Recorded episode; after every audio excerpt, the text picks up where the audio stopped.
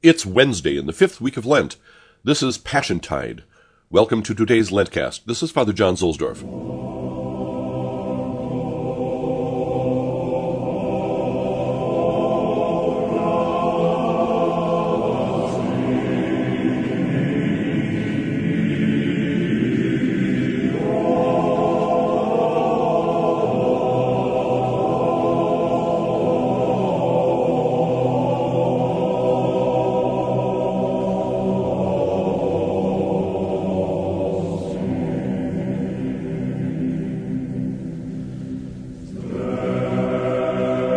The Roman station today is San Marcello on the Via del Corso, roughly where the ancient wide road or Via Lata runs.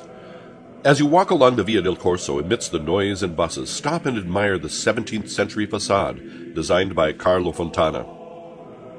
Marcellus I was pope in a time of upheaval. In 303, the Emperor Diocletian had instituted persecutions.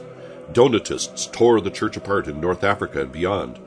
Marcellus was elected into this chaos and caused more conflict because he allowed the lapsed, the lapsi, who had caved into the state, to be reconciled and receive the sacraments. It is probably he who divided the city into various districts or tituli, the forerunners of the Roman parishes and stations. Pope Damasus recounts that the lapsed hated Marcello because of the penances that were imposed whereas the rest resented him because he let the Lapsi return to the sacraments. The emperor who succeeded Diocletian, Maxentius, arrested Marcellus and sent him to exile where he died in 309, although another account says that he was worked to death at a public stable after he consecrated a place of worship. So it seems that Marcellus, even though under the eyes of the state, did not stop being high priest for his people in Rome. In the early 20th century, a 5th century baptismal font was discovered here, which is interesting because the Lateran was the place for baptism at that time. However, this church was also the seat of the anti Pope Boniface in 418, and perhaps that explains it.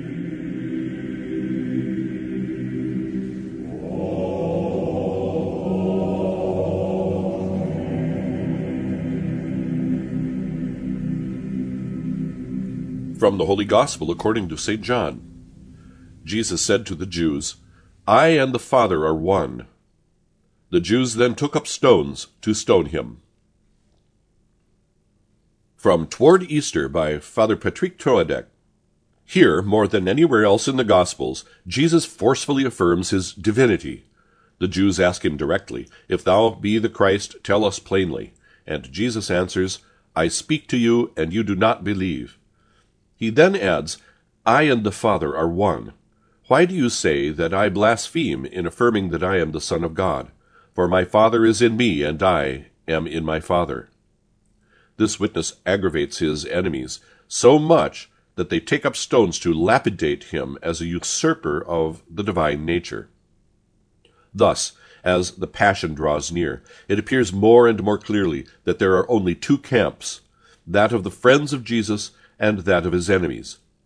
By this we can see the radical incompatibility between light and darkness, between good and evil, between truth and error.